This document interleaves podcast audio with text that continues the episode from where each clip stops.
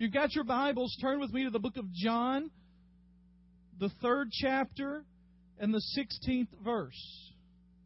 The book of John, the third chapter, and the 16th verse. And we're going to talk today about another aspect of simplifying Christmas. Anybody's Christmas gotten any complicated this year? Anybody's had a little complication come along? Ours has. Um, it's just the nature of it. And we've been talking for these weeks about simplifying Christmas or simply celebrating Christmas. And in reality, that's a lot easier said than done. Amen? It's a lot easier to say we're just going to simply reflect and we're going to simply give and we're going to simply trust. It's a lot easier to say that than to do that. Well, today we're going to talk about the next step and really the only step that matters if you're going to celebrate Christmas properly. Today is the only thing that really matters if you're going to celebrate Christmas properly. Now, many of you probably think, well, I know exactly where he's going. It's John 3.16. We know John 3.16, even though he kind of tried to trick us and not say John 3:16. He said go to John in the 3rd chapter in the 16th verse. We know what John 3:16 is. I can quote it for him. I don't even have to look at it. I didn't even turn my Bible there because I know what John 3:16 is. You want to say it together? Okay. I want you to be able to show, you know, I've been in seminary for a week. And what you learn, and I've told you this in seminary is there are those people that ask questions for genuine understanding and there are those people that ask questions just to let everybody else know what they know. Well, I want to give you a chance to let everybody know what you know, all right? And so John 3:16, the most popular, well-known verse in scripture, uh, it, it became it's been popular for centuries, pro- perhaps never more so than in the 80s and 90s when there was that rainbow-wigged man uh, at sporting events holding up the John 3:16 sign. We know what it says. It says, for God so loved the world that he gave his only begotten Son, that whosoever believeth in him should not perish, but have everlasting life. John 3:16 is one of those verses that I memorized so early that when I say it I revert to King James. Right? Now there are some of you that that every verse you memorize reverts to the King James. But for me, I, started memorizing verses in the NIV as I got older. But John 3.16 was one I learned so early. It and the 23rd Psalm, right? They're the only times in life I ever put the F's at the end of stuff. For he who that believeth, right? Um, John and in Psalm 23, it's He leadeth me, right? And you don't you don't say that, right? You don't say that in regular life. Nobody puts the S at the end. Um, you don't say, My husband leadeth me, right? Some of you don't say that because it's not true. But I mean, if you were going to say that, you wouldn't say yes. But we get there, we know it. It's just become a part of who we are. Here's the thing I saw, though, in a poll. It said that, um, that a Gallup did a poll. They were doing a poll about John 3.16. This has been a few years ago now. And uh, they said that 7 out of 10 who knew John 3.16 couldn't tell them what it meant. So while it may be the most well known verse, knowledge doesn't mean understanding. I just want to tell you from the very beginning I'm afraid that in churches across our land, the biggest issue we have is we have knowledge without understanding. We have acknowledgement without a life that demonstrates what God has done. John 3:16 in the NIV it says it this way for God so loved the world that he gave his one and only son that whoever believes in him shall not perish but have eternal life.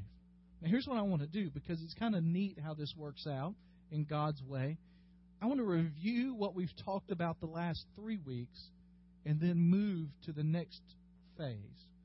Because if you look at this passage, what we've talked about for the last three weeks can easily be seen in the first part of this verse. For instance, the first week. Does anybody remember what we talked about the first week? We're going to simply. That's what I thought. We're going to simply reflect. Say that with me. Simply reflect. All right? So verse 16 says, For God so loved the world. The first thing that we have to do when it comes to this time of Christmas is we reflect on the love and the character of God. Now, what this verse tells us is that God loved all. In fact, what we have in this verse is a declaration of the divine, universal love of God. Now, we know what the rest of the verse says, and the point of the verse is that He sent His Son, that He would die for us, that whoever believes in Jesus Christ shall be saved. And so the point of this verse is God's love was demonstrated through to us through Jesus. Now, when you get over into the letters and the and the writings of the Apostle Paul and Timothy and uh, uh, to Timothy and others, what you see is he says to us that God is love, and that it is His love that led to sin Christ, and that He was so loving that He did that when we did not deserve it, and that we can only love God because He first loved us. Now, the point of all of that is there are defining characteristics of who God is. There is the fact that He is all powerful. There is the fact that He is all knowing. There is the fact that, that He is in all places. There is the fact that, that He is powerful beyond what we can imagine. There is the fact that He is holy, different, set apart, perfect. But right there at the top of those characteristic lists is that God is love. That He loves us. That He loves all. Now it says there, for God so loved the world. There's one scholar, a guy by the name of R.C. Sproul. Some of you may have heard of R.C. Sproul. R.C. Sproul says he wishes the verse said, For God so loved the elect. The problem is that's not what it says. It says God loves the world. Part of the reason we do Lottie Moon Christmas offering, part of the reason that we have missions as a part of what we're doing and have sent uh, people to Lynch, Kentucky to work with Club 180, and we send people down to Chile, and we go to Brazil and send people to Brazil, and we have homeless into our building like we did last Sunday night is because we actually believe that God loves all people. Now, the truth is, we can say that without understanding that. And that the love of God should compel us to love others and to understand how much He loves us. First John chapter 2 will tell us that this love of God sent his son and that his son died for our sins, but not just our sins, but the sins of the entire world. And so the first thing we talked about that first week was that we were to simply reflect. The second week, I'm not even going to ask you, I'm just going to tell you. We talked about that we are to simply give. Remember? And I gave you that list of all those places we might could give. Well, look here. For God so loved the world that he gave. That he gave his one and only Son. What we see in this passage is not just that God gave, but that God gave us the very best he had. He gave us the very best he could. He gave us the one thing that he treasured above all things. He gave us his Son. Romans chapter 5 tells us that while we were still sinners, Christ died. And so not only do we see that God gave his best, we see that Jesus Christ gave his best. I mean, what more can he give than he has already given? He laid down his life for you and for me. Now, the implication of that is if God's given his best, if Jesus has given his best, then we ought to give our best. We ought to give our best. Uh, I was reading something this week, and um, there's a church that has uh, the pastor has asked them to read through the Bible together next year. I thought it's a great idea. Somebody should have thought of that sooner, right? But somebody he was answering questions, and one of the questions was, "Well, how in the world? I'm busy. How in the world can I figure out time to read my Bible every day?" This pastor just kind of put it in perspective. He said that if you just break it down, there are 96 15 minute blocks in every day, right? They're four 15 minute blocks in an hour, 24 hours in a day. 24 times 4 is 96, all right? He says if you can't give God 196th of your day, what does that say about your commitment to Him? That puts it a little more perspective, doesn't it? I'll just make a confession to you as your pastor. There are days when, if I'm real honest with myself, I'm asking the question what is required for me to be in fellowship with the Lord today? In other words, what are the minimum requirements required today? And aren't you glad that God didn't ask about minimum requirements at Christmas? We ought to be giving our absolute best. We talked about a couple of weeks ago we're going to reflect. We talked about that we're going to give. We talked last week about simply trusting, and this kind of comes at the end of the verse. We're going to skip that whoever believes in him. But the point there at the end is that we will not perish but have eternal life. Now, eternal life there does not mean some glad morning when this life is over. That's not what is meant there eternal life there does not mean when the roll is called up yonder. That's not what's meant there. What is meant there is that here and now we can have the absolute greatest life that you can imagine. But it requires trusting in Him in all situations. In all situations. So let's get to the one for today.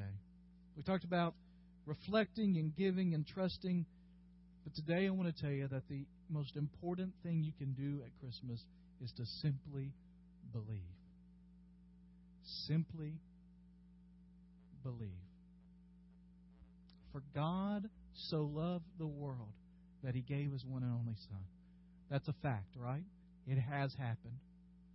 If you look at the end of that, there's another fact shall not perish but have eternal life.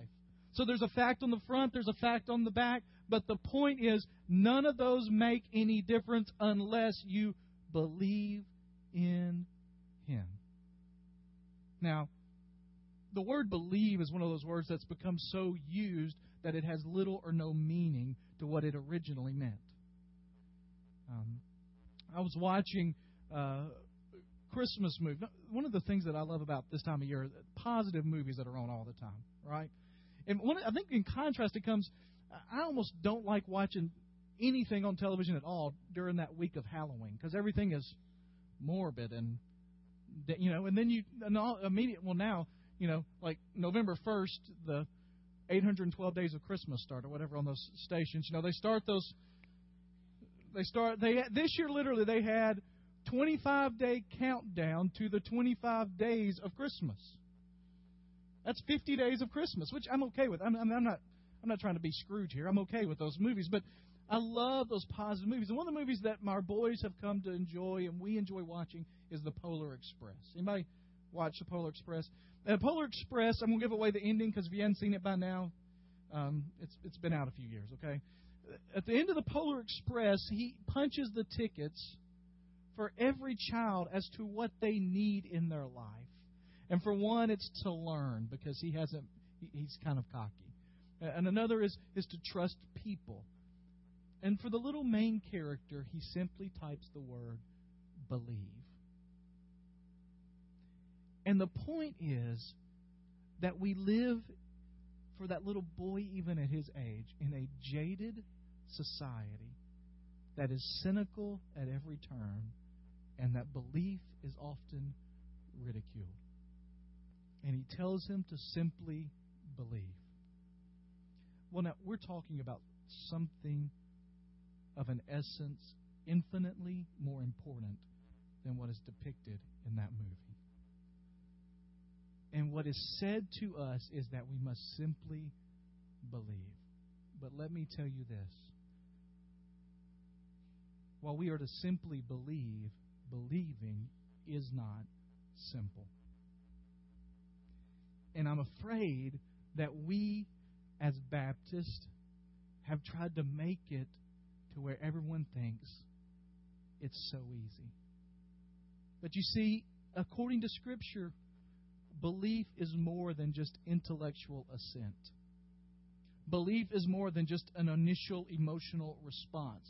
Belief is more than just something in our mind. Belief is more than membership in a church. Belief is more than walking down an aisle. Belief is more than saying the sinner's prayer. Belief is more than knowing your ABCs.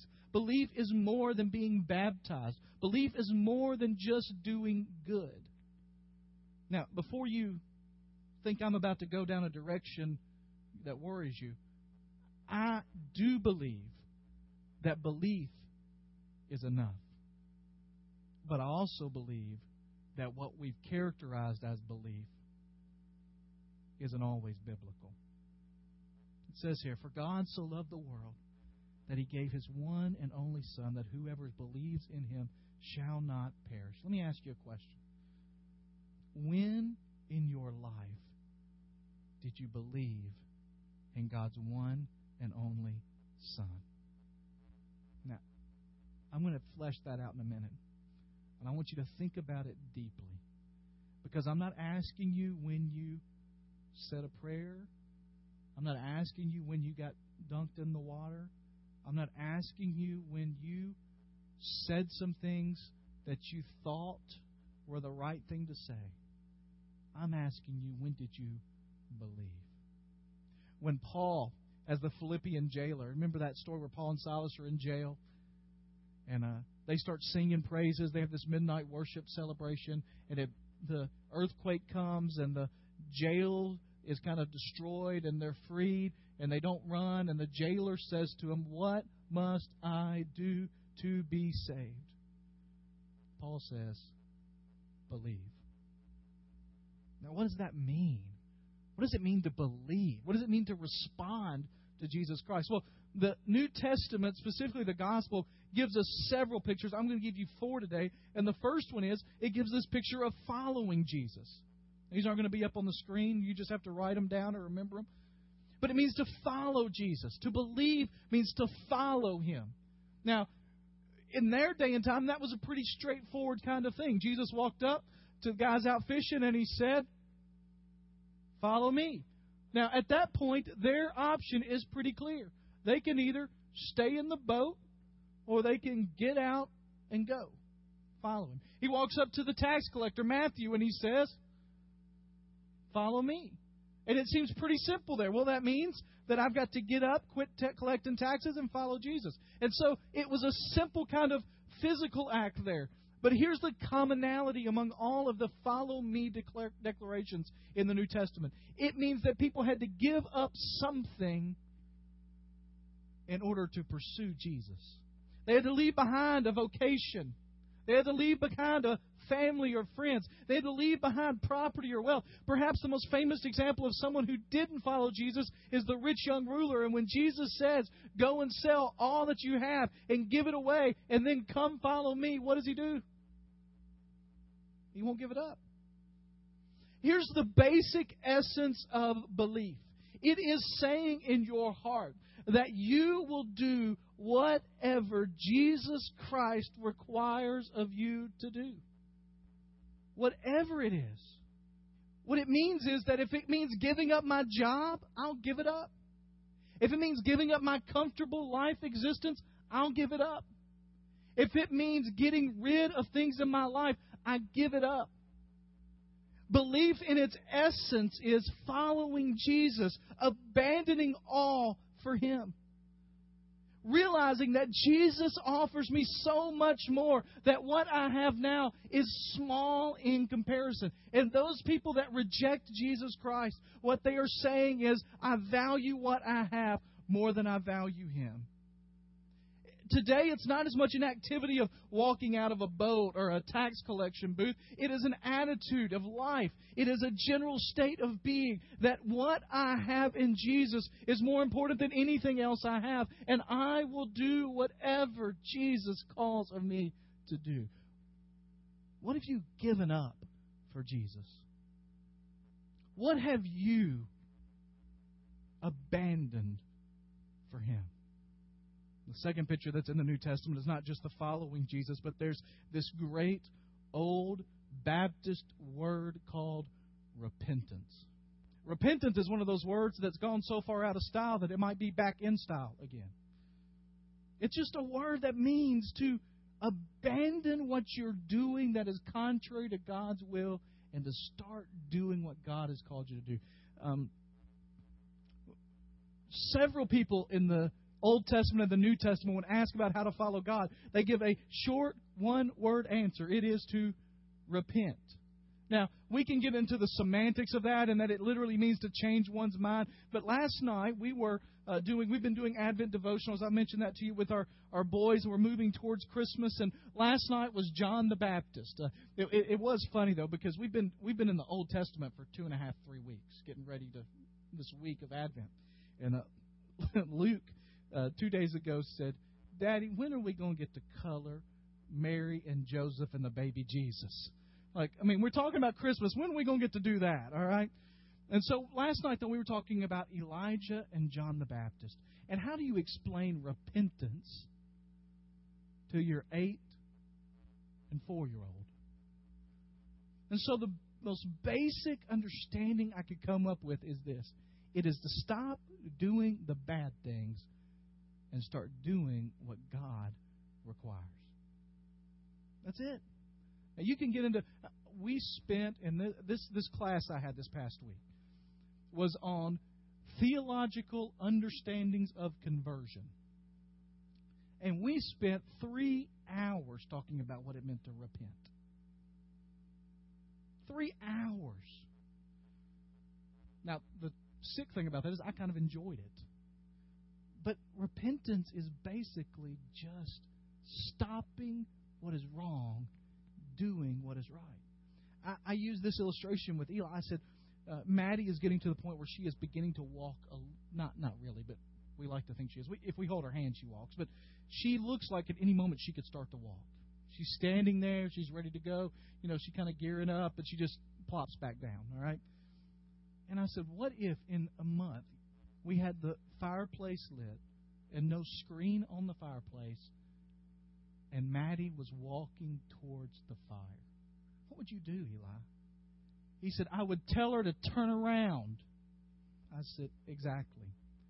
I said, Repentance is turning around when you're walking in the wrong direction. The biblical picture is that. That belief is not just, oh, I believe, that there is action involved. Elijah, John the Baptist, Jesus, all called people to repent. Which kind of leads to the last. I'm going to give you three today. Three pictures in the New Testament of belief. It is um, this idea of, of following Jesus. It is this idea of turning from what you're doing. But there's this, also this understanding that it will involve actions in your life. Now, let me say very quick, very clearly. The Bible teaches that we cannot earn buy, do enough to get our salvation. We are saved by grace through faith, not of works, lest any man should boast.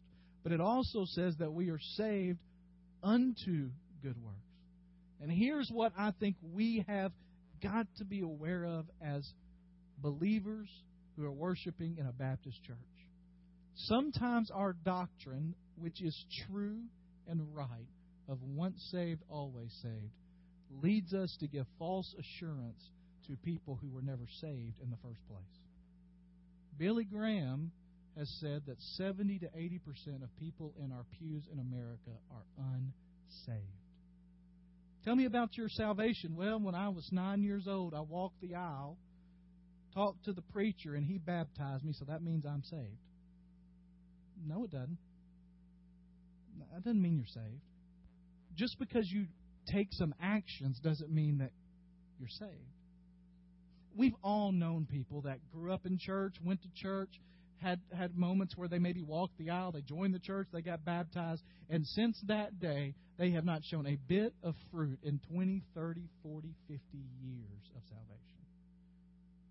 Not a bit. And yet they think because they took a few steps, said a few words, and went underneath some water, that their soul is safe. The Bible teaches clearly that if you are a believer in Jesus Christ, your life will be different. It will be changed. And not just in ways that you can measure on an offering envelope or in a list of legalistic things to do. Your life will be different. There will be an energy that comes from a relationship that you have with the one and only Son of the great and glorious God. There will be peace that passes all understanding. There will be growth and development. There will be a hunger for the things of God. There will be a desire to study and learn His Word. There will be a want to be a part of a fellowship of believers, serving one another. There will be within you a un unquenchable desire to share the Word of God with people that are in need. There will be a want to in your life to let people know who Jesus Christ is, however it may be. Not any kind of uh, feeling of, well, I, I, wish they wouldn't ask for this, or, or I wish that I didn't have to do this, or do I have to have that? It would be a sheer desire to do whatever Jesus asks of you to do. And it is then, and only then, that you can have the assurance of eternal life. And I'm not talking about losing salvation. I don't believe that's the case. I, I do believe that we've created a culture where people say the right words and do the right things, we tell them that they're saved. When the reality is, Scripture teaches that unless you believe in the Lord Jesus Christ, there's no salvation. So let me just ask you a simple question.